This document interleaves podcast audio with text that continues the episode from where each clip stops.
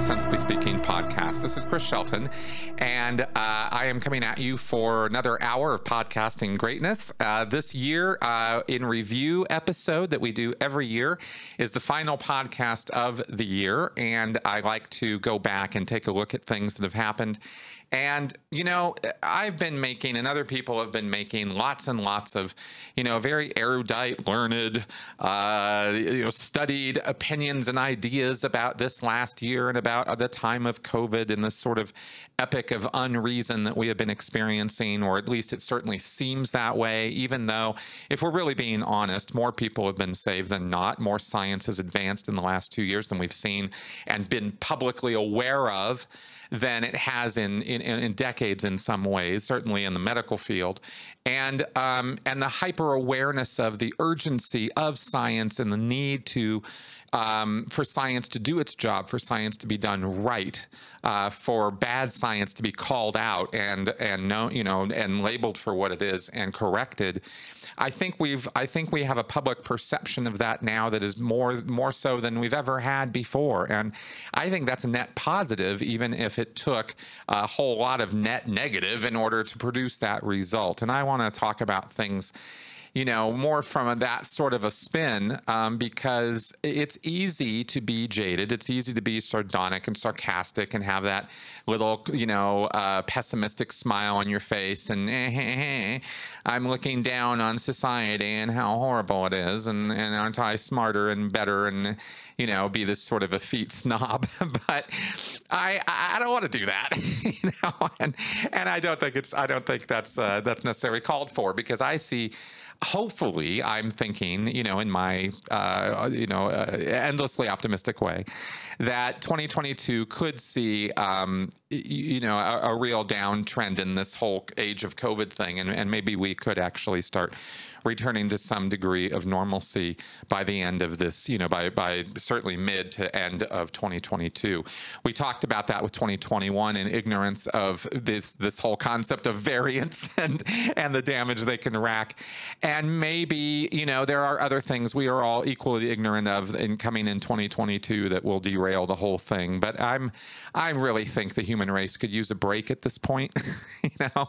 And on that note, I wanted to talk here in our year end review about, you know, much things that on a smaller scale than than COVID and, and all the other stuff and politics and all of that nonsense and and instead, you know, get back uh, to talking very, very specifically about, you know, the thing that I am most interested in and sharing with you guys, which is the psychology of coercive control, cults, manipulation, and that kind of thing. That's really where, you know, where my interests lie. And it's a battle that I've that this year has been very clarifying for me in realizing that this is not a battle or a war that can be won in the same way that the war against racism or against um, um, I don't know any any other kind of kind of inbred hate that we seem to have, um, you know, or or characteristics that we have. You might as well try to stop, you know, fighting uh, obesity you know, I mean, like these kind of conditions that are always going to sort of plague us because of the nature of them and the fact that that in some ways the the the problem itself prevents its solution. Um, that's what we see in cults. That's what we see in manipulation and coercive control is we see people jockeying for position. We see people taking advantage of other people for really no good reason other than personal advantage and the desire to get one over on other people, to, have power and influence and money and sex and uh, and anything else that people seem to uh, crave, or you know, in, a, in an unwholesome way, you could say. And that that's that's a trait of humanity that's probably always going to exist as we are are human beings. And so, how do we, you know, how do we define and categorize and talk about this behavior? Well, we talk about it in terms of good and bad. What what is what's good for people and what's bad for people. And when it comes to cults and destructive nonsense like that, it's bad for people. But it's not like this is a war that's ever going to be won and we're going to defeat cults and there will never ever be cults again.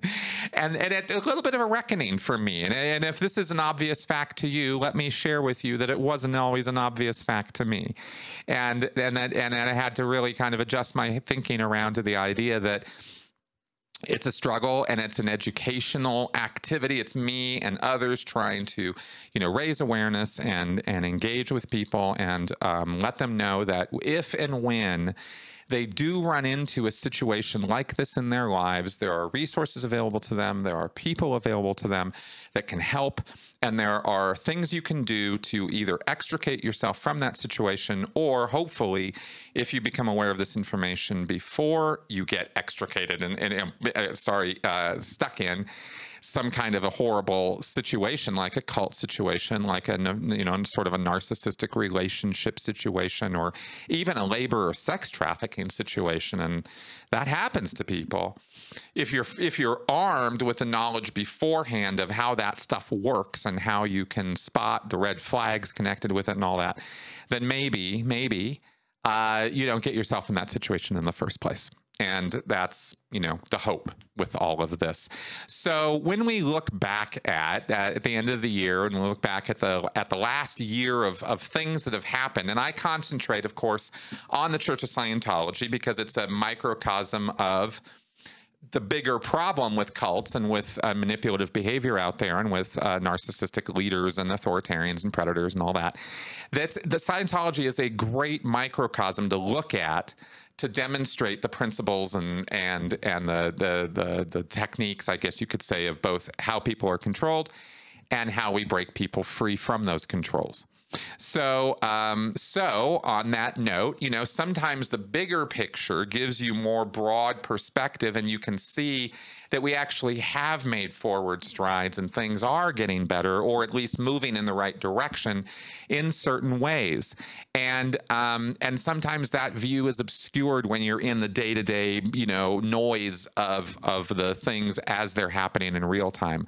So it's always uh, for me, and I hope for you guys, a good thing to look back and and sort of check out where we've been and where we might be going.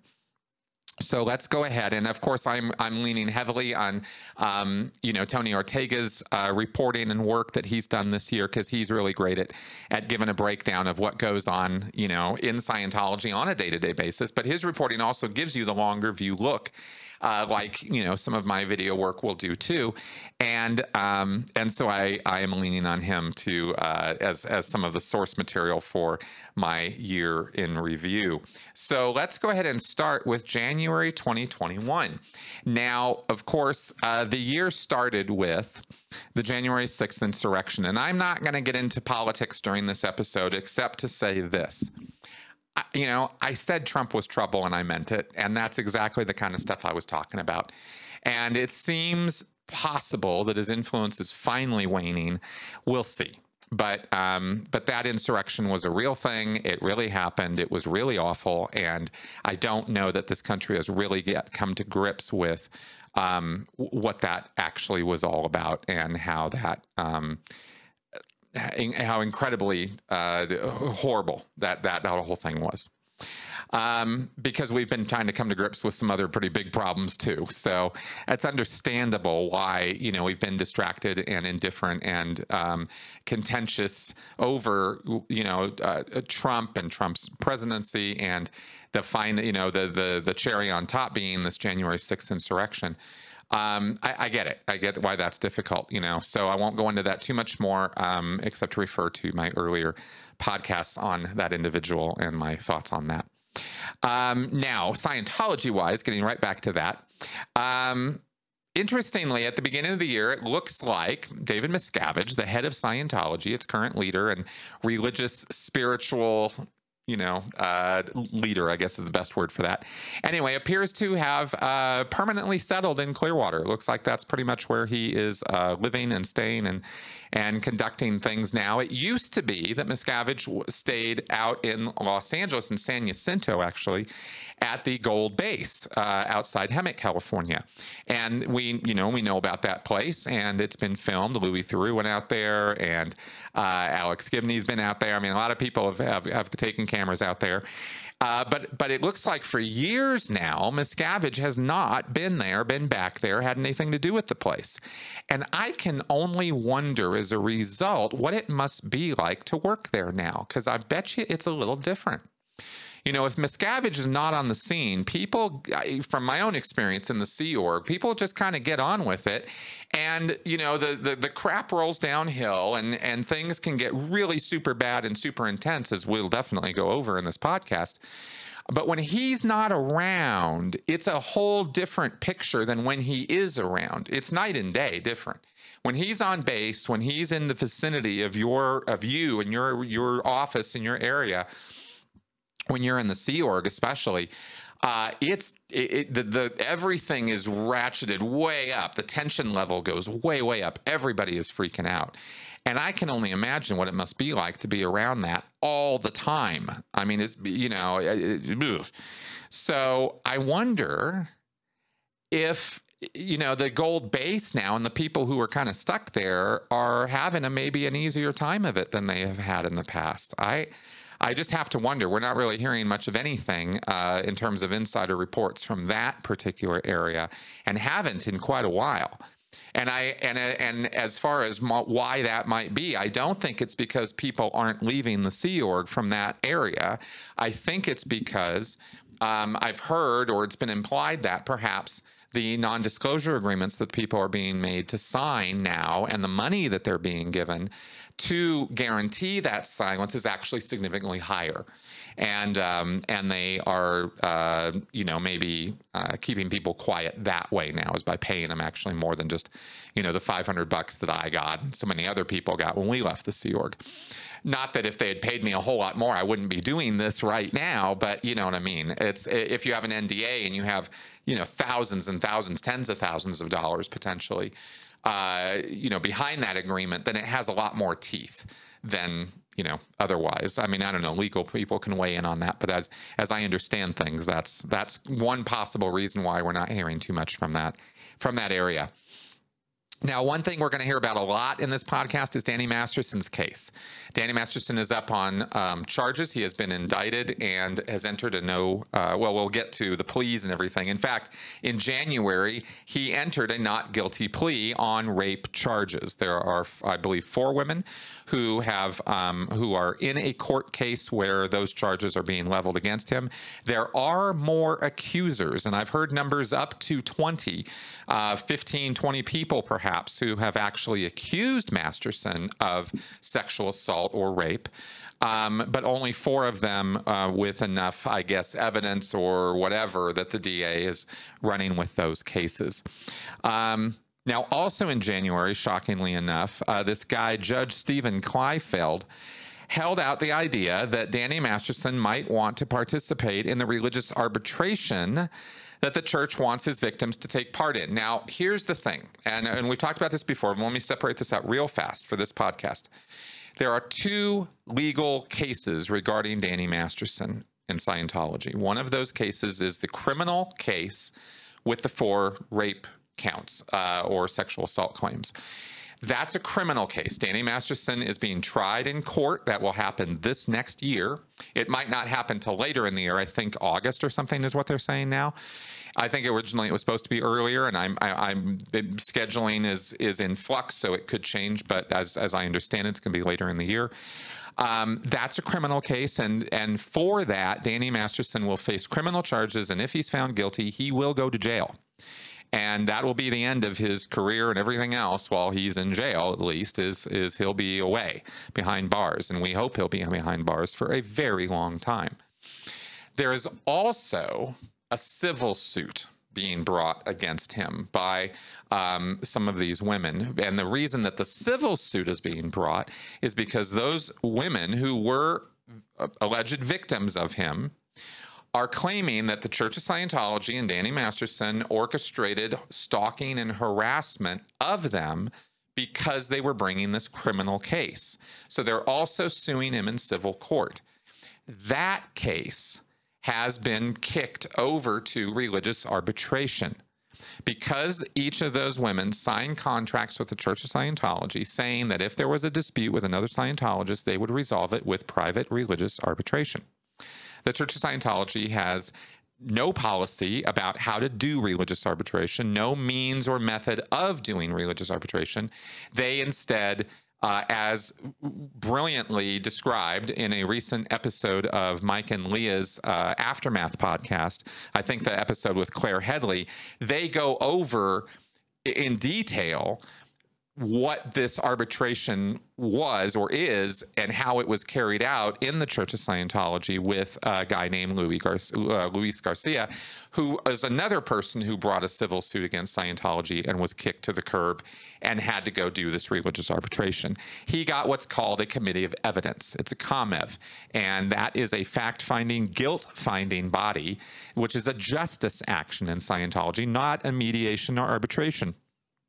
So, again, I'll let Mike and Leah and Claire uh, do all the talking on that. If you want more details about it, check that podcast out. But um, but this religious arbitration is in the big broad world of the of of, le- of the legal world of the United States of America. This is a standard thing that people do, and that church members from Judaism, Christianity, maybe even Islam um, engage in in order to, you know, keep civil matters or religious disputes out of the courts and let the churches deal with it or let the arbitration deal with it. And if that's a legit and fair minded and, and fairly objective body that, that mediates disputes, then great. And the courts assume that that's the case that if something is going to be kicked to religious arbitration, that the method and means of that arbitration will be done in an objective, fair fashion. They assume that's the case. And you, as a defendant or as a, as a person going in front of the court, have to prove to the court that that is not what you're going to get if you're going to say, I don't want this religious arbitration, this religious, I shouldn't do this, don't make me do this, this isn't right, you have to show the court why. And that has not been effectively done yet. Um, and so, in the case of Danny Masterson, this judge, Stephen Kleifield, uh, even suggested that Masterson could be part of that arbitration, be in the room with the alleged victims of his, you know, sexual assault. Um, to do this arbitration where they where the Church of Scientology and Masterson are going to be able to decide uh, whether these women were stalked and harassed by Masterson and the Church of Scientology. I mean, it's so obviously wrong and crazy that one wonders what the judge is thinking. But you also have to remember that the judge is only thinking with what the lawyers have presented to him to think with. Judges generally don't go way out of their way to go deep diving into the matters that they'll be put before them because they don't have the time to do that. Now, I'm not trying to rationalize or justify this particular judge's actions here. He was dead wrong a hundred percent. There's there is no excuse for for that. Um, uh, as far as make as far as this being right, it's not right. It is what it is, and and judges just don't have the time to do the deep dives. And if the lawyers don't do a good enough job strategically and tactically presenting the data for the judge in a way that the judge gets, then the case gets thrown out or the case gets kicked out to mediation like it is here. That's that's not fair. It's not right, but it happens, and um, that's the system that we've got. And we've been, we'll see as we go through the year here more updates about this. But at the beginning of the year, that's where things stood with um, with the arbitration, and unfortunately, that's pretty much where they still stand. Uh, okay, moving on from that. Now we go to February, and we remember Cult City Tours. I remember that? So there was a little furor out in Clearwater, Florida in February because um, there was a guy, Ted, the tour guide, who decided that uh, Cult City Tours, touring people around the Scientology facilities, not in them, because this was not done in cooperation with the Church of Scientology, nor was it done in cooperation with the city council or the board of uh, the board there of of Clearwater because um, n- neither party liked these cult city tours. The the city council didn't like it, and the Church of Scientology hated it. Um, and uh, I, I, you know, personally, I, I thought it was all rather amusing at the time, but I didn't think it really had much in the way of, you know, legs or, or permanency. And I think it's already, you know, sort of a, it was sort of a flash in the pan operation. But um, that got going back in February. And uh, also, here's an interesting little data point for you, and something we didn't talk about hardly at all this year was Narconon, Scientology's anti-drug education and rehabilitation uh, program, uh, which is total pseudoscience, complete nonsense, and something you should absolutely not get involved with. Um, but it appears that because of, or you know, as a result of all of the lawsuits and legal harangues and really, really bad publicity. I mean, if you Google Narconon, you're going to get a face full of awful because Narconon is a face full of awful. I mean, it's the truth. Well, it turns out that uh, that Scientology's Narconon network in the U.S. is now down to only five locations from a high of about 20 facilities in the early 2000s. So Scientology was never cornering the market on drug rehab. But remember, this is just the United States. There, ha- there are other facilities that use Narconon principles outside of the U.S. too. But in the U.S., it looks like their influence and, and uh, reach has really shrunk down. And I, for one, couldn't be happier about that. In February, OT8 jazz legend Chick Corea died. And uh, I have commented on the fact that jazz ain't my thing, and I sometimes get a little bit of hate for that. But I, um, uh, but I do appreciate the talent involved, and I know Chick Corea was an incredibly talented musician. He was also a die-hard Scientologist who'd gotten all the way up to OT8, and um, you know I didn't particularly see any superpowers manifested there uh, in life or death. Oh, yes. And let's also take up the point of the Freewinds, Scientology's cruise ship, which is based down in the ABC Islands down in the Caribbean, right? It sails around between Aruba and. Um, uh, Curacao and uh, Barbados, I think, as the ABC. Anyway, so the sh- the ship's down there, and during COVID, it's been pretty locked down. And it was noted in February that it's been it had been nearly a year that the ship had been docked in Aruba. Um, and they had had a pandemic scare, you remember last year in 2020. And um, they're, you know, as with all cruise ships, this was not this was not the time for cruise ships. Cruises have definitely not been in favor, and the Scientology's brand of cruises uh, is, is no exception there. So uh, anyway, it was interesting that they've been sort of stuck there. I think uh, later we'll get an update on that. I think they're moving around now, but um, yeah, also in February is when Danny Masterson's accusers petitioned the state appeals courts asking for the right to appeal that ruling that was forcing them into religious arbitration. And here is another thread that we'll be following this year, and that is criminality from Scientologists outside of Scientology. This is really blown up. I mean, there are so many examples of this that we really start to wonder in a group that has such a small size. Scientology seems to have an outsized number of criminals operating within it. And I'm talking about doctors, lawyers, real top line professionals who are engaged in Medicare fraud and schemes and scams and MLMs and other nonsense that are that that have no other purpose than to scam people out of their money. And Scientologists apparently get ruthless about this. I mean, there are some Scientologists who are man, mean, we're talking about millions of dollars. Now, it was already a thing last year and this year that there was an exposure of PPP loans that Scientologists, and including churches of Scientology, had gotten, uh, basically, you know, sucking off the public tit, so to speak, uh, when they have no business or right doing so. I mean, these are not, you know, Church of Scientology is sitting on billions of dollars. Let's not let's not mince words here. These people do these churches do not need money especially your money and my money. And these are ta- the Church of Scientology is already a tax exempt organization. So what these groups were doing, getting PPP loans, and as as we know.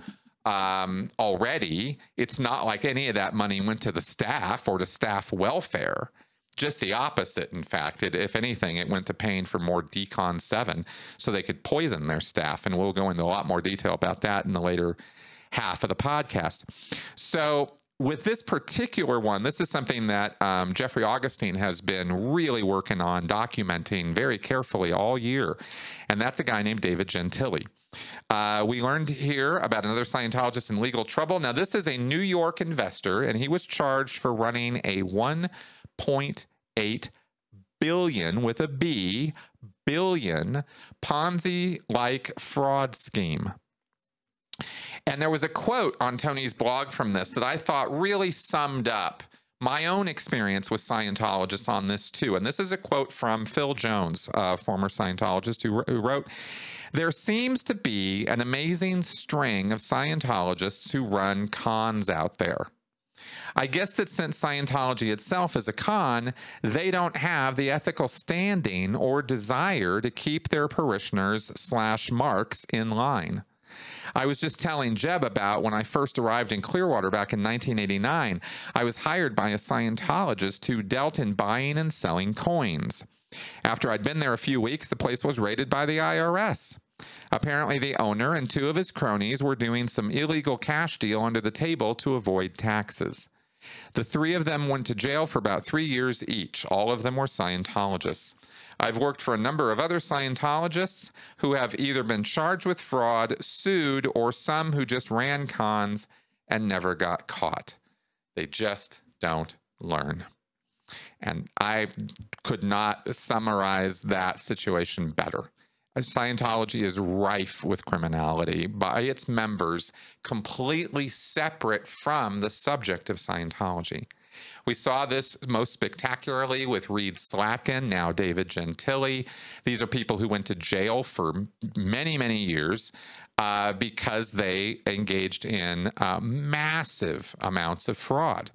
Uh, the David Gentile case is uh, is uh, very complicated, which is why I would refer you to the Scientology Money Project for all the details that Jeffrey Augustine has been doing a championship job documenting. Um, but I just mentioned it here because it was in February that we that that you know things started hitting the fan, so to speak, uh, on that front. We're going to hear about some more of those as the podcast progresses here. Um, Yes, the TED the Tour Guide coming into March. Now, March is L. Ron Hubbard's birthday month, by the way. And um, in March, on March 13th, which was L. Ron Hubbard's birthday, Mark Headley actually went out and led the tour on the Clear City uh, or Cult City tours. And uh, they went out and had a party. And I think that was pretty much the sort of peak of the Cult City tour phenomena because it was pretty dead after a few weeks after that, if I understand it right. Now, this was also when they got word that that state appeals court had denied the petition of their accusers. Um, and so Danny Masterson's victims in that civil suit then pursued their, um, they didn't want to do the religious arbitration. They said, no, this is bullshit. It's not right. It's not okay. We're not going to do it. So they tried to go to the state appeals court. Then they went to the state Supreme Court, is where they then took that. Um, Oh, now speaking of con men and Scientology, in March 15th, Steve Fishman was released from jail uh, years before he was scheduled to be released. And interestingly, now Steve Fishman is a man who made videos about Scientology. He was a low level Scientologist who pretended to be a high level Scientologist and talked openly and controversially about Scientology on video and claimed to have all kinds of, you know, weird secret inside knowledge about it. And he's made claims about the OT levels and about upper level Scientology stuff that just aren't true just stuff that nobody in Scientology really talks about or thinks. And he, like, for example, time travel and things like that. You could read the Scientology material, which apparently Fishman did, and extrapolate time travel from it. Okay, don't get me wrong that it's not in the in the work to extrapolate, but nobody, including L. Ron Hubbard, ever said time travel is a thing or that Thetans can go into the past or into the future or anything like that theoretically they could, but Fishman's the only one who I ever met in all the years I was in, ever involved in Scientology. Who actually I never met him, but I saw on video. He's the only one who ever said anything about time travel. Okay, and that's just one of many things I believe he put out there that was just kind of nonsense. Anyway, he ended up going to jail. His his defense and being a Scientologist or you know L. Ron Hubbard tricked me or whatever didn't work out for him. He was conning people, and he ended up going to jail.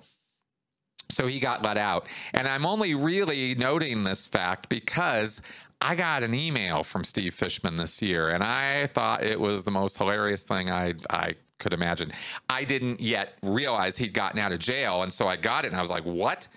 And I verified it was him, and I uh, just kind of, you know, dutifully ignored it after that. Uh, it's not Steve Fishman's not somebody I have any interest at all in talking to or dealing with. The man is nothing but a criminal and a fraudster, and he has no, no special insights into Scientology. All right, so uh, but that happened, and also in March. Um, oh yes, here's another one of those scams coming out of Scientology: Real Water. This was a Las Vegas based scam. I actually knew the guy who did this. His name was Brent Jones lived in Nevada. The guy uh, started this company, Real Water. It was ionized water, and it ionized to a degree that was actually damaging and destructive to people. And uh, the government shut him down because of that. He was not he was not medically okay or any other okay to, to be doing what he was doing.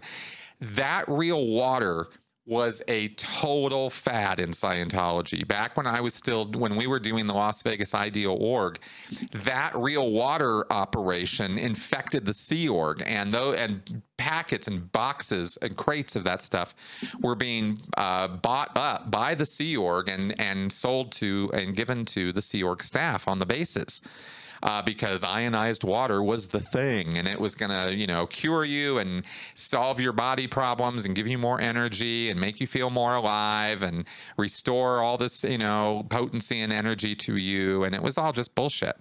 Uh, but this was a Scientologist scamming Scientologists. Uh, this is how it works, right? And real water was the scam. So um, in March, Tony Ortega reported that we learned the horror of kids being scheduled for liver transplants because they'd ingested real water, too way too much of it. It wasn't just a couple sips.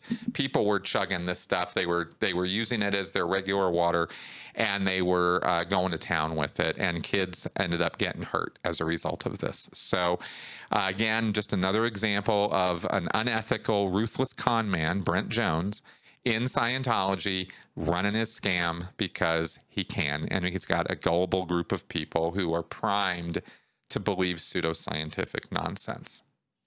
That's unfortunately one of the unintended consequences of a destructive cult is it brings people together on common ground of of if we're really being honest a degree of gullibility or a degree of susceptibility to ideas that are not legitimate ideas and when you have a group of people who are united around that kind of thing it's easier to introduce to them related ideas and get them to pay for those too. And that's all we're seeing here. Um, also, on that same line, and something else you guys should know about because it might have possibly touched your life in some way, is there is a company called ABC Mouse. and it's some kind of educational reading company. They they offer products and services related to teaching kids. Well, ABC Mouse is headed up by a guy named Doug Dohring, and he is 100,000% a Scientologist through and through. And um, it, lifelong, always will be kind of kind of that kind of guy and he created this. He was uh, he, he was he was part of this whole ABC Mouse thing, or created it, or or is running it. And he forked out, according to a report on March 21st, uh, $10 million, this time for the construction of the new L. Ron Hubbard lecture hall that's planned to be built at the Flag Land base in Clearwater, Florida. So that's their new fundraising. One of their one of their many fundraising gigs is to build this lecture hall, this hall for an event, uh, events to be held, only Scientology events to be held there, right? Unless they rented it out otherwise. And so this ABC Mouse money was uh, donated to this uh, effort, $10 million. So if uh, if you're contributing money toward ABC Mouse because you think it's a good thing for your kids, I would ask you to reconsider that because uh, it, that money is going directly into Scientology's coffers. All right. Um, now, another example here from March, um, another awful one of, uh, and right here in Colorado this time of Scientologists scamming non Scientologists this time.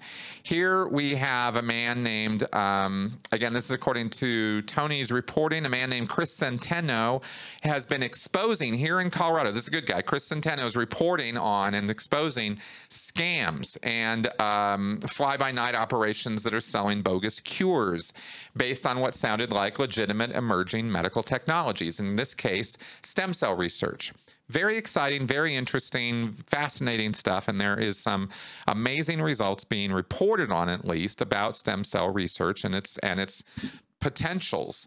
Well, as soon as anything like that starts happening, whether it's beans or or or uh, pills or stem cell research or magnets or sunlight or whatever it is, as soon as something starts being reported on in the scientific world about something that's possibly helpful for people, the scammers come out of the woodworks in droves like cockroaches and they just get all over that and twist it and turn it into something that they can profit from by selling quackery and nonsense. And in this particular case, we have two bad actors who are Scientologists. Grant Cardone has apparently been singled out on this because he is doing some sort of bogus stem cell nonsense where they're selling it to chiropractors. Scientologists love chiropractors, and chiropractic seems to love Scientology. There's a ton of chiropractors who get into Scientology through their uh, business consultation line because chiropractors and doctors and dentists generally don't know shit about how to run their offices. And so some business consultant comes along and says, Well, I can give you a system where one or two people can run your office. It'll be the glittering model of efficiency, and you'll just be making money hand over fist as a chiropractor or doctor or dentist or whatever. This has a, been a thing for decades in Scientology and, and nothing new. So, Grant Cardone is a, as a high level OT8 Scientologist who's scamming Scientology chiropractors by getting them to scam their clients by selling them this uh, this stem cell nonsense. And another person Centeno named um, uh, that was in the article is Brent Detelich, a Scientologist who was convicted of healthcare fraud in 2007 um, but still remain connected with and promoting um, Scientology businesses and church affiliated businesses. Um, Centeno wrote, these companies, founded by Detelich and another Scientologist named um, Pyro, um, see if I can find his full name here. Now, just another guy named Pyro. Okay, so Detelich and Pyro would purchase regenerative medicine products like amniotic tissue, umbilical, umbilical cord tissue, and exosomes, and then sell that to chiropractic offices while teaching them how to claim that these were stem cell products and that they could sell them to the elderly to cure various diseases, including aging, arthritis, st- stuff like that and they charge $5,000 to $20,000 a piece for these treatments, despite the fact that no clinical research has ever been conducted that these products had stem cells or they could do what they were claiming. In other words, they're just like L. Ron Hubbard making shit up out of thin air and selling it to people as a cure for them. And they're selling it to elderly people. I mean, can you think of anything more disgusting other than maybe selling it to kids, right? I mean, kids and the elderly are such vulnerable populations for this kind of pseudoscientific nonsense. And desperate parents, desperate old people uh, grasp onto these solutions because they want more life, they want a better quality of life, they just want to feel normal again. And these hucksters and conmen take advantage of them in and out of Scientology. And it's just fascinating this year how many of these hucksters were being sent to jail or being called out and busted in a very public way. And I was there for it every time. I am very, very happy that we are seeing more exposure of this nonsense. Um, because it's it's weird how these cults and it's and I, there's no way that this is only Scientology that this applies to that these groups really do sort of attract these kind of con men. So it's nice to see a little bit of justice being meted out in that regard. Now, April had some interesting news because I am a big Saturday Night Live fan, and I was shocked to find out that Chloe Fineman, who basically identifies as Jew as Jewish, comes from a Jewish family, apparently is a Scientologist or has done Scientology services and is apparently a dedicated member.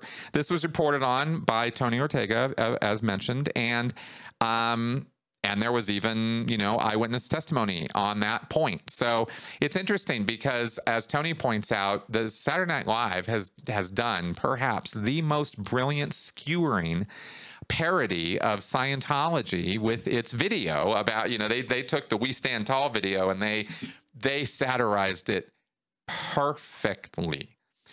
Then a couple years later, they hire Chloe, and she is a Scientologist. I just think that is interesting, and um, and frankly, I have to be honest. I find Chloe Fineman to be a very funny and talented comedian, but I now have to watch every single thing she says very, very closely because uh, Scientologists are people who have agendas. And if she is a Scientologist, which is the report, she hasn't really said or confirmed or denied or done anything about it uh, that I could find. Uh, had never addressed it on the show, never addressed it on her Instagram account or otherwise that I could find. And if you guys have any information about that, I'm all ears. But um, but I have to now, you know, sort of uh, watch her a little closely because I don't you know, perhaps somebody could interpret this as religious bigotry, but I, I don't see it that way. Um, I don't think it's a bigoted statement to say Scientologists are not trustworthy. And in the same way that I don't think neo Nazis are trustworthy. I mean, I, I don't think this is a controversial statement. Uh, so there is uh, that news. And here is another criminal, Jay Spina. He was a, a, wealthy Scientology chiropractor, and on April 13th, he was sentenced to nine years in prison for his part in a massive Medicare swindle. Uh, the blow by blow was reported on by Tony Ortega, of course. Um, the judge said that Spina's crimes made his blood boil, and Spina actually quoted L. Ron Hubbard in his statement to the court. I mean, wow, man. Uh, enjoy your nine years in jail, dude. You deserve every day of it. Um, okay, now we move forward into May, and the biggest story in May uh, happened to, to, do with um, the criminal rape case, the preliminary hearing. Now, the preliminary hearing is a is a, a, a, a thing is a procedure in a courtroom where it's decided whether the court whether the case should move on to trial or not. Is there enough evidence? Is there enough stuff here for us to actually determine that that's where we should go? This lasted for four days and they were there's detailed reporting on it uh, on tony's blog. Um, and we have victim testimony being given during that trial or during that hearing and we have Danny Masterson's lawyer pretty much stepping in it by bringing Scientology directly into the courtroom by having one of his victims read from the book Introduction to Scientology Ethics, uh, which the, the, he he tried to do a gotcha with some Scientology policy on her. But if you know those books and you know what they actually say, you can turn the tables on a Scientologist like that because there is really nasty, horrible, destructive stuff in those books, every single one of them. And it's not hard to see if you just read it. So anyway, the lawyer for Masterson tried to pull a gotcha, and he got gotcha'd. And um, anyway, and the cross exam on that was was quite interesting. So you can. Um, you can check that check into more details on that there is far, you know the thing about masterson's case is it's pretty much a whole episode in itself and um, i've been thinking about doing a sort of uh, trying to get a blow by blow coverage of the whole thing and i think i'll probably try to in the new year um, maybe get Tony Ortega on my show in order to give us that blow by blow and walk us through the entire thing from beginning to end. Because it's complicated and there's a lot of moving parts. And as I've already described, there are actually two separate cases, both a civil case and a criminal case. And these two things are separate and it can be confusing, you know, trying to break down one and then the other all at the same time. Okay, um, so then we move on to March, where the very sad news of Ron Miscavige Sr. passing on. Uh, he was a great guy. Had him on.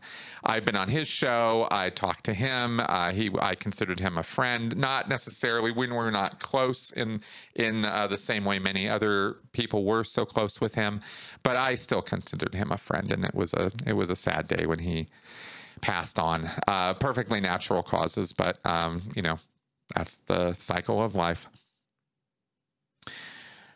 Uh, okay. Oh, yeah. Another interesting thing that was being reported on uh, during the year connected with Masterson was he was involved in some kind of weird federal litigation over his house, and he was trying to act as an own attorney. He wasn't paying his mortgage, and that the the um, yeah, and he just wasn't making his making good on his payments. And then he put the house up for sale, and uh, there was some back and forth on this. It looked like he was making some kind of almost, if you guys recall my podcast on sovereign citizens and, and these sort of legal maneuvering and shenanigans they get up to, Masterson was talking very similarly in court about uh, you know, the law and rights he thought he had that he doesn't have and stuff like that. So kind of interesting, um, kind of interesting stuff. Um, most importantly, though, is reporting on a calculation, some calculations Tony did on how many Scientologists are in your town, getting down to the details. And what they did was they did an analysis of the what were uh, the, the Church of Scientology basically got 2,079 individual videos posted on its website over a 15 month period submitted by Scientologists around the world. And the point of the video was to help keep Scientologists uh, keep their spirits up during the pandemic and make sure they were keeping up with their reading. And so the, they tabulated where these videos came from. Just a kind of a census of science of these videos and, and their geographical sort of distribution, where where they come from.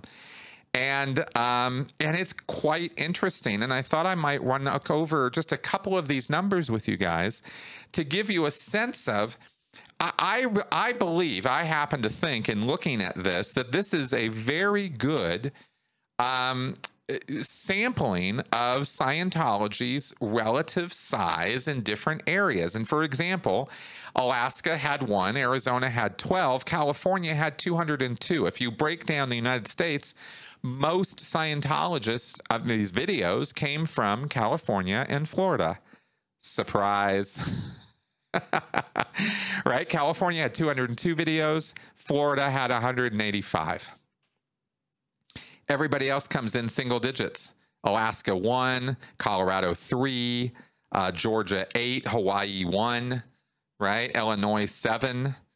Okay, Minnesota had 26. A lot of uh, big showing coming out of uh, Minneapolis and St. Paul. And by the way, staff members could be included in this, and also Sea Org as well, for all we know. But it's supposed to be public Scientologists, I think. Um, Let's see. New York had 15. Missouri, interesting. Kansas City, I guess, because of because you have Kansas City and you have St. Louis, two uh, Midwest organizations. So Missouri had 43, and Texas had 24. And again, all the other states represented here, single digits. So, uh, so where are the Scientologists in the United States? Well, they're clearly in California and Florida by far by far. Those are the only two that top 100. And the next runner up is Missouri and then um, Texas and Minnesota in, in, in order going down. So uh, that's kind of interesting. In Canada, the most, uh, most of them are coming out of Ontario, 32. Uh, British Columbia, 10. Quebec, 16 videos. Now we come over to Europe and it's single digits until you get to Denmark that has 36, Germany 19, Hungary 33. But the big number here is Italy with 85 videos. No surprise. These numbers are no surprise at all. This is a very standard sort of how I at least have imagined Scientology is distributed numerically. These are these reflect exactly how I've kind of mentally constructed it myself and I hope you guys too. We go over to the UK and you have 128 coming out of England. 128 videos out of the entire country. Uh, yeah, Scientology is really taking over uh, England. Australia, 132. New Zealand, 12. 30 coming out of Israel. No other countries. There's nothing out of Iran, Iraq, uh, Syria, any of these other countries. Just Israel and uh, UAE had two. Come up to Africa, you got 89 coming out of South Africa because that's where most of the Scientology orgs are is are in South Africa. Zimbabwe had a total of two videos.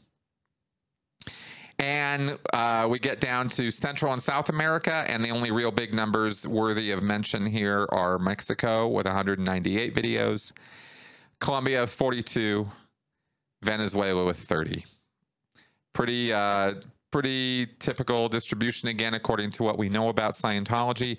And finally, out of Asia, you got one video coming out of China. I'm amazed they even had one. Japan had 35, Russia had 10, and Taiwan had 251. So much for Scientology taking over Russia. 10 videos coming out of Russia, the same or around the same number uh, out of the entire 13 time zones of Russia, they managed to uh, get as many as um, they got out of. Well, Germany had more. Germany had 19. out of Ireland, Ireland had nine. So Ireland gets nine, Russia gets 10 videos. not too many Scientologists in either place, obviously.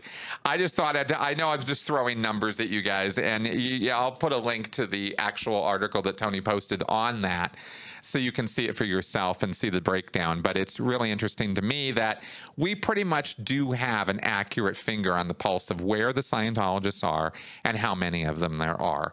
And, um, and I think that's fascinating uh, as a side confirmation of that of that kind of uh, census sampling, I guess you could call it. All right, now we move into um, August.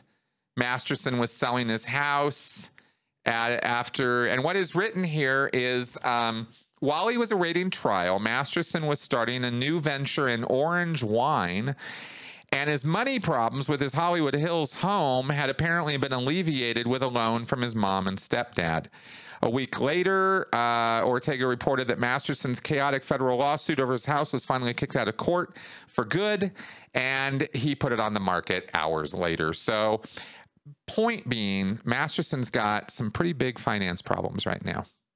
He's getting money from his folks in order to keep afloat, and he's having to sell his house. All I'm going to say is smile on my face. Now, also in August, and actually of massive importance, is when we found out that Laura Prepon is no longer a Scientologist and hasn't been for about the last four years, according to her. That's interesting. That is interesting because Laura Prepon was, of course, uh, representing when she was on Orange is the New Black. She was playing a lesbian character, totally con- contradiction to Scientology's teachings. Now, uh, then she has a baby, and I believe that her marriage with Ben Foster, who was not a Scientologist and is, and has his own cult background, and um, the baby brought uh, Laura to her senses and she stepped out of and away from Scientology and is no longer part of that. And she said so. But she is not whistleblowing. She is not speaking out. And in fact, it's almost just a side comment in an interview that she gave that we know that at all. Uh, and I will say, from my heart and for myself, um, she really should be speaking up. And it's really kind of gross that she's not. Public celebrities don't have the luxury of keeping quiet about their Scientology experience. The normal, regular, day to day person who's not already in the public light has choices and have decisions to make about what they do or don't want to do and what's best for them. But as a public figure and as a Scientology celebrity who has gone on record as promoting and endorsing Scientology, people in that position owe the world and the rest of us who have come out and spoken out about Scientology, they owe us their words saying, no, I was wrong, it's wrong, and it's actually abusive, and I shouldn't have been part of it. And if they can't say those words, then they should go find out about it so that they can. But if they left Scientology, they probably already know that.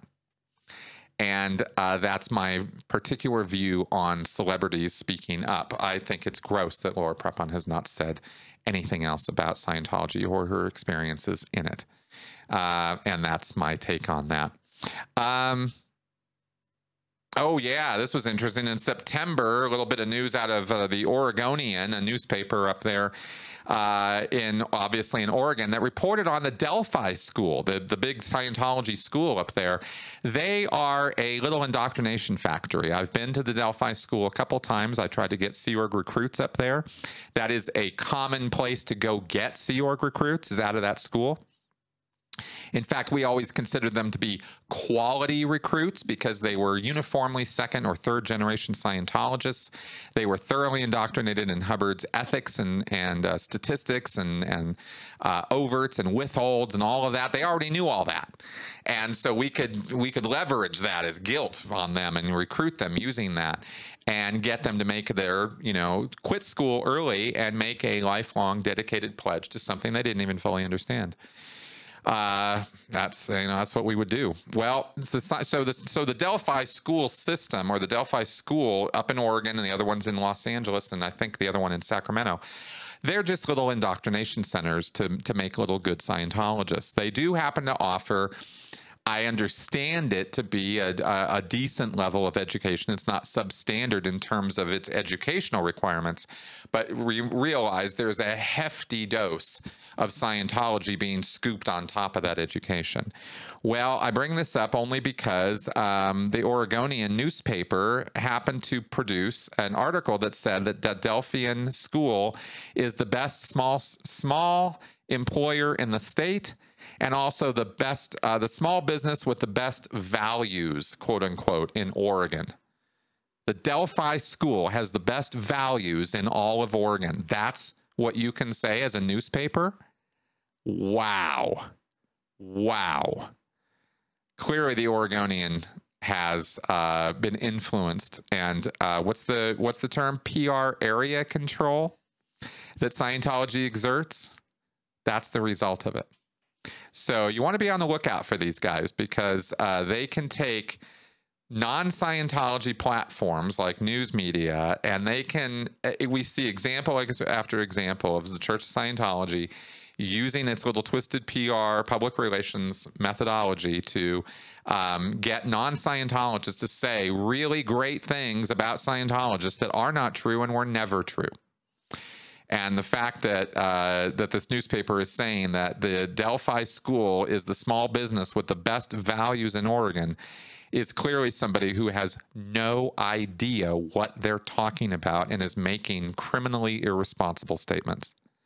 That's the Oregonian for you at this point. So I hope that that story was corrected. I'd ever heard or, or read about a retraction on that, though. Um, all right. Now, Valerie Haney in October, unfortunately, this religious arbitration thing has been a real, you know, sort of uh, thorn in our side in trying to fight Scientology. And Valerie Haney, um, who is a woman who escaped in the trunk of a car from David Miscavige and, and the Gold Base years ago and got out, told her story, got on major media. Um, she has a case uh, against Scientology, and that has gone now to the U.S. Supreme Court. And they decided that they would not take that case up about Scientology's religious arbitration. So SCOTUS passed on that issue, and that leaves her case in limbo because you can take it and appeal it, appeal it, appeal it all the way up, and if they won't look at it, you're screwed. And that's that's as I understand it, where Valerie Haney is at now on that arbitration case. So she tried to sue Scientology. She tried to sue David Miscavige for false imprisonment and bunch of other stuff. And um, because of that contract law, the court said, well, all of that could be true, but you're going to go resolve that in religious arbitration with the Church of Scientology. I, I, like I said, I, I, I don't, you know, I, I don't get how that could be, except for the fact that we did a whole podcast about it, breaking down how it could be, and it really had to do more in Valerie's case with with poor lawyering. Because remember what I said earlier, you have to get the judge to understand that you're not going to get a fair shake in that religious arbitration. And in this particular case, and in the other cases we've seen, the judges have not been convinced of that. And until Scientology, until the lawyers for these Scientology victims get their shit together and get straight on how to talk to a judge about how this mediation or arbitration is a joke and is not fair and is not objective and is not doing its job. Until they can get that across to these judges, we're going to continue to see this nonsense.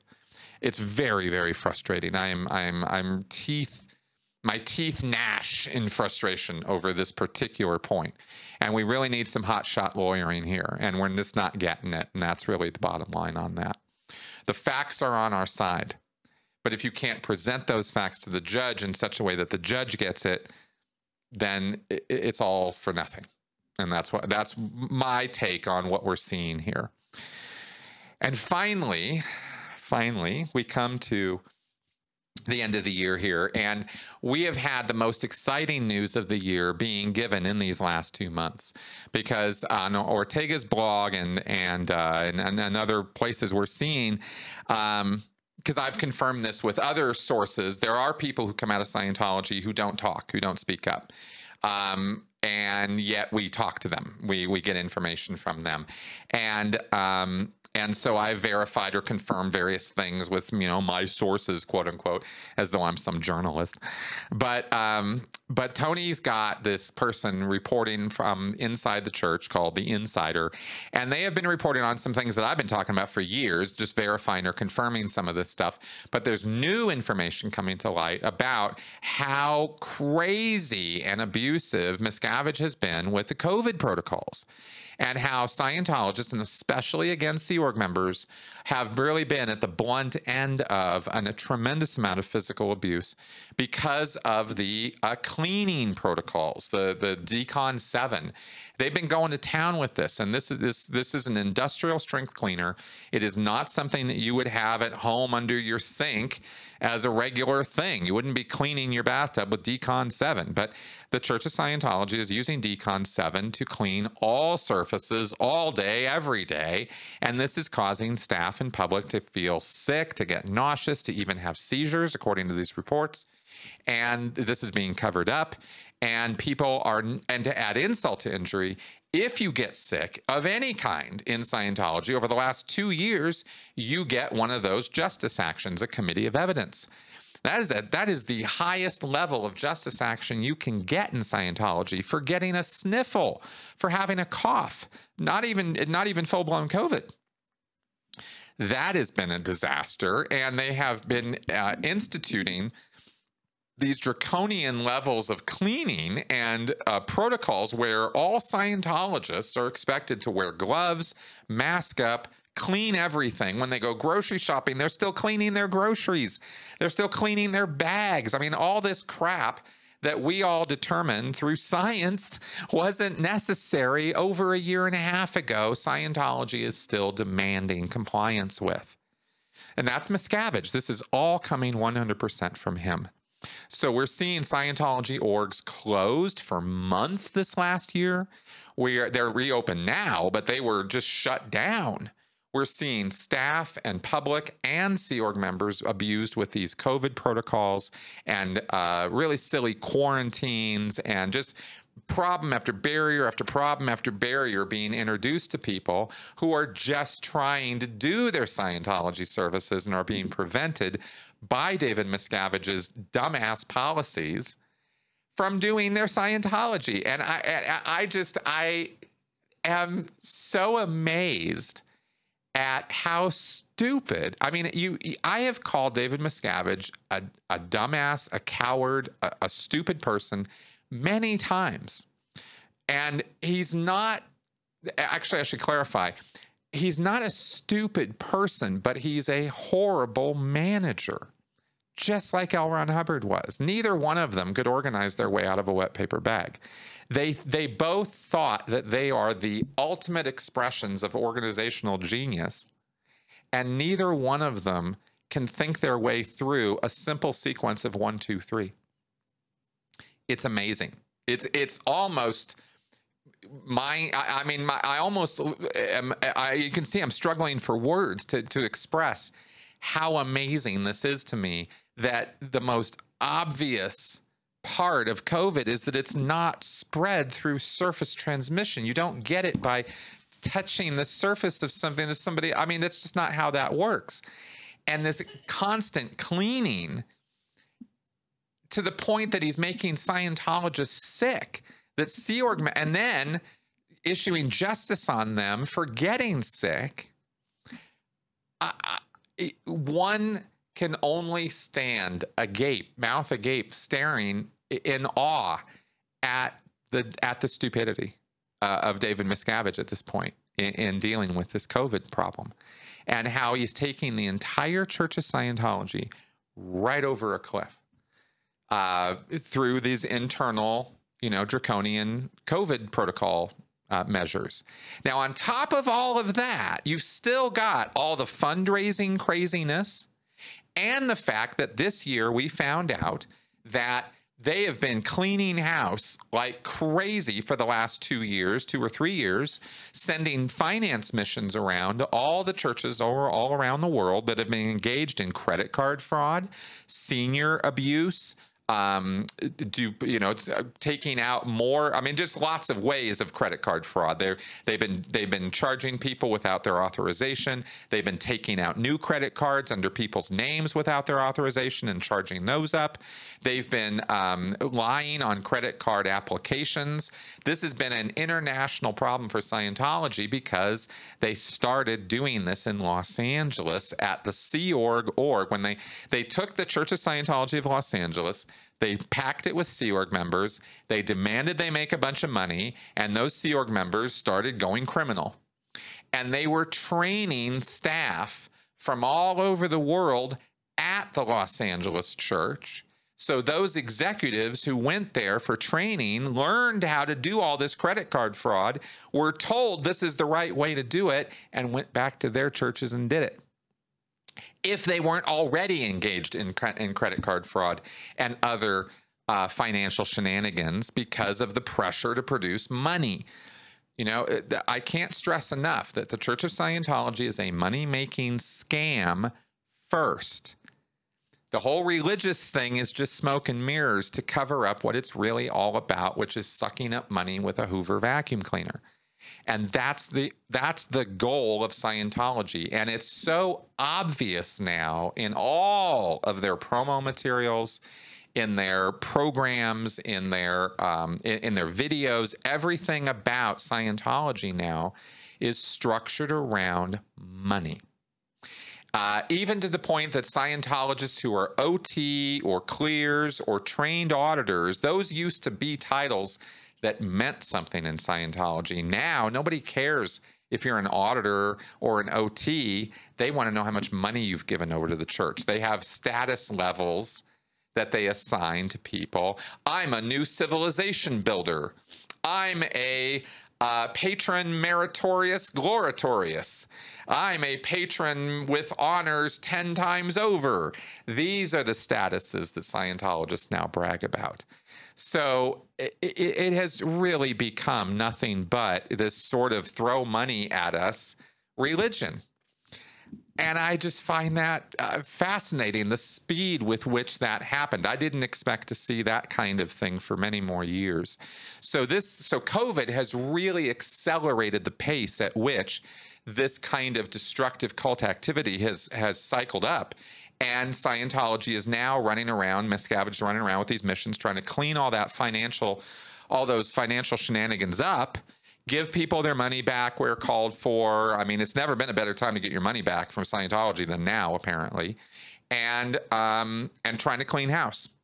And so that's happening. And finally, as reported on recently, and as I have said already uh, before too, the next big thing in Scientology is going to be the golden age of admin, where they're dragging people from uh, all around the world, staff members, to Clearwater, Florida, not Los Angeles. This time they're doing it in Florida. And they're going to train them up on this new release of all of the new Hubbard um, revised, newly revised, I should say, Hubbard policy letters about how the organization runs. Now, as you already can tell from what I've already said here, Miscavige is running this place into the ground. So please continue. And this golden age of admin is only going to continue that. I guarantee you that because David Miscavige does not know, again, how to organize his way out of a wet paper bag. And apparently, in Scientology, between COVID and the madness of that, and um, and the fundraising efforts and how that's driving most of Scientology, the services are really secondary in, of in, in importance. Between those two things, and now everybody's kind of hoping well, this golden age of admin is going to bring all the relief and it's going to it's going to set everything straight, and we're finally going to get these orgs operating on policy and on source. I, am using air quotes here. Uh, you know that this is going to be this great, brilliant, wonderful thing, and we're going to see a renaissance of uh, expansion and growth in Scientology. And this is just going to be another thing that Miscavige is going to throw out there as chum to the peeps you know, all the Scientologists in the audience, ah, ah, yes, give us this chum. This is great. We need to hear this because uh, apparently Scientologists are deserting the ship uh, like in you know in, in, like never before. Upwards, I mean, according to the reporting that we're seeing from the last few days, upwards of a third of Scientologists are just straight up refusing to come into the orgs right now. Just nope, not doing it. I'm not following your protocols. I'm not getting vaccinated. I'm not doing any of it. And Scientology's own conspiracy theories, ironically, have fed all of that anti vax nonsense. And so you know they're really sort of reaping their their, their own whirlwind you know?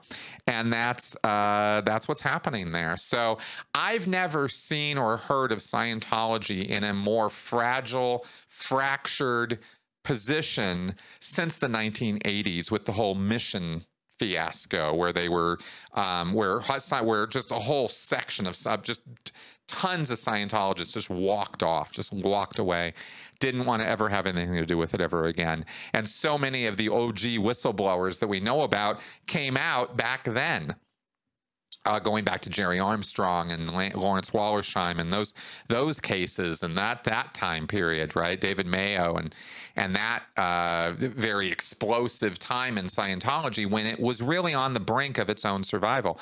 Scientology very easily could have gone under quite a few times there, and it was monumental work on the part of many more people than L. Ron Hubbard and David Miscavige that kept it alive and kept it going. And since that time, Miscavige has isolated and, and alienated or just straight up gotten rid of every one of those people who kept the church alive back then. They are all gone, all of them. They're either gone or they are so destroyed psychologically or physically that they're just useless. So Miscavige has what under him now to keep this thing afloat. A, a, desperate few, I'm telling you, very, very few people in the Sea Org or in Scientology are still keeping this thing going. And um, I'm not saying that its demise is assured in 2022. I'm not saying any such thing. These things always take way longer than any of us would like. But as far as um, you know, seeing some writing on the wall right now, I, I, it seems pretty clear to me that if all of this reporting is true, that Scientology is, has never, ever been in such a precarious position as it's in right this moment. And it could well be that uh, Miscavige gets some resuscitation and gets a few more breaths out of this dying corpse of Scientology with the Golden Age of Admin.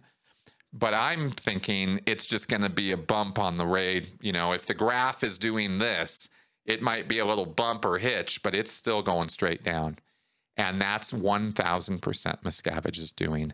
Uh, building, of course, on, you know, what L. Ron Hubbard gave him, which wasn't much. All right. So finally, I wanted to cap this uh, off with the final last news of the year that we're hearing, at least right now. And that is that not only did Laura Prepon say that she was no longer a Scientologist this year, but so did Juliette Lewis. She says, specifically in a New York Times article, Juliette Lewis said that she identifies more as a spiritualist than a Scientologist. And uh, that is, of course, very good news because when you see, make no mistake, if a Scientology celebrity is publicly stating in a non Scientology format or venue that they are no longer a Scientologist in a, in a public way, that is a high crime in Scientology. That is not a light matter. Any Scientologist who publicly disavows or discredits Scientology in any way is committing a suppressive act for which they must be declared a suppressive person if they don't recant. That's the policy. It's right in that book that Danny Masterson's lawyer had one of Danny Masterson's victims read from in in the courtroom is the introduction to Scientology ethics book. It's all in there. So Juliette Lewis has now committed suppressive acts against the Church of Scientology just by saying that. There, I don't think there's any going back for her. And interestingly, um, there was a there was a quote about this. Now, Juliette's statement comes after Beck Hansen also explicitly said he was no longer a Scientologist in an Australian newspaper back in 2019. And Laura Prepon told People magazine she'd been out for five years. Now, Geoff Levin, is a man I've interviewed on the on my show. He's a former he's a musician. In fact, he just came out uh, with a new album from People, his group. Uh, and uh, he was quoted because he knew um, Juliette's uh, father, Geoff Lewis, uh, and he was an actor. Geoffrey Lewis was a was an actor, very famous guy, and worked with uh, Clint Eastwood over the years, many many times. So um, Levin said he's a friend of the of the Lewis. He was a friend of the Lewis family, and he cautioned us to put Juliette's background in perspective. This is the quote from Geoff. He says, "Juliette was raised with a very sloppy Scientology." Scientology education because her father, Geoffrey, did not particularly push Scientology on her or on her brother, Lightfield. As a result, both were never fully certain of their position in the church. Juliette's band, when she was when she's doing music too, not just acting, Juliette's band were not Scientologists, so her music career was devoid of that influence. Only when she was around her mother would there be Scientology. Um, Levin noted that it was particularly traumatic for Juliette when her father, Geoffrey Lewis, died in, in 2015. Levin wonders if this shock helped push her away from the church. So it could well be that Juliette has been out for as long as Laura Prepon's been out. It could be going back to 2015 even. Uh, people grow, people change, people move on, including celebrities. And I'm very happy that Laura and Juliette have done so. I just hope that they get the balls to stand up and actually say something about their former allegiance and the group that they were part of because it matters when a celebrity speaks up and says, I was part of something that I didn't fully understand or no longer agree with, and I cannot agree with because of XYZ. And I just wanted to say that publicly so people get that this isn't a good thing and maybe they want to reconsider their um, owner membership or activity or participation in that activity. It matters, and I hope that uh, I hope that the new year brings us some kind of revelations in that sense. But good on Juliette for at least saying, "Hey, that, I'm not doing that. That's not me." It, that little bit helps, but going the extra distance is what we really need to hear. So I hope we see that. Now, that all being said, um, it's more good news. One begins to wonder Beck, Prepon, Lewis. Who else? Who else? Michael Pena? Elisabeth Moss, Jenna Elfman. I mean, who else could be in the Scientology fold that could be having second thoughts? Maybe this year, maybe this new year, we'll find out. Who knows? But pretty interesting and pretty good news out of this last year in that world.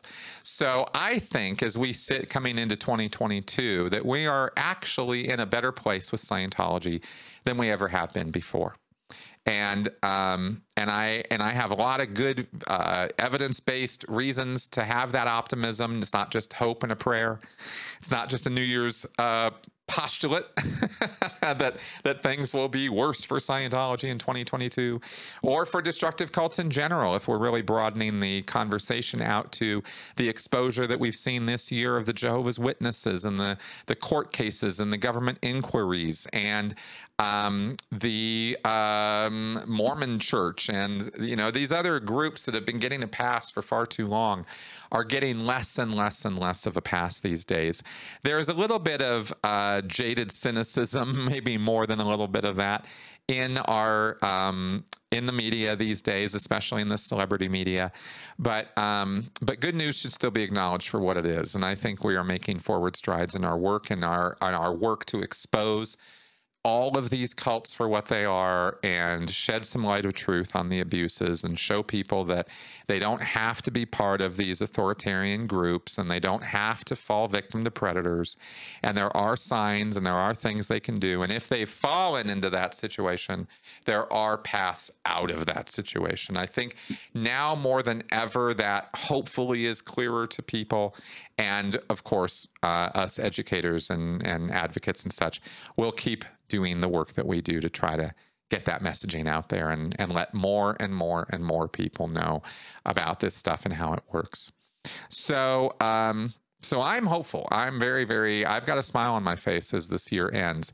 Um, Omicron's no fun. The, the you know the crap in the world's no fun. But you know, since when has the world been a wonderful, happy place to be in? you know, in a way, we have to kind of make our own happiness and make our lives what we want them to be. So I hope you guys will join me in in uh, sort of capping off 2021 and moving into this new year with some with eyes wide open, with with hopes high and uh, with our head held high because we are doing good work and we are doing good things and we are helping people. And uh, and I don't know that at the end of the day anything else matters a whole lot more than that. Thank you very much to all of you who have been part of this ride over the last year and beyond, and who will continue seeing and, and uh, viewing my work and and and benefiting from it. I hope in this next new year. I will be uh, really nose to the grindstone in January as I get my um, master's thesis written up and done and finalized and turned in, and finish that year's and a half long education process that I've been involved in over this last year. I've I've kept you guys updated as I've gone, as I promised I would, and what's been happening, what I've been learning, um, the growth that I've experienced from that. It has been a journey far beyond what I thought it would be, and I knew it was already going to pack a punch, but it's it's been a pop pop pop uh, and it's been very, very affecting. It's been very, very positive for me overall, uh, even as it's been difficult to move through some of these um, stages. So, uh, I think as I finish that off in the new year, you're going to see, um, you know, some other contents and some other things come out from me. And also, I wanted to say that you have heard me make a lot of rumblings and noise about um, new religious movement scholarship and the poor quality of it over this last year and I've and I've written about it and I've been talking about what am I going to be engaged in now that I get some, you know, once I get some letters after my name, what am I going to do with that? Well, I plan on publishing in in professional journals or academic journals about Scientology, and I plan on doing um, actual academic, scientific based work on cults and on um, coercive control and how that exists in Scientology and elsewhere. And um, and of course, that will be accompanied by continuing video work on this channel and hopefully also broadening out into some more entertaining stuff too uh, that I thought I have planned for you guys. But no promises. I'm just going to roll it out as it comes and you guys will be the beneficiaries of that. All right. So, again, thank you very much for your viewership and your support this last year. And as we go on into 2022, I hope that continues. I would encourage anybody who is really enjoying my channel and, and thinks that I'm doing good work, please support me through Patreon, or uh, you can always, of course, throw some love my way on a one time deal through PayPal as well. It matters, it helps, it's necessary and needed. Um, you know, the channel doesn't produce itself. and uh, and you guys are the ones who keep me going with this. So um, just want to throw that out there. I, I very much appreciate it.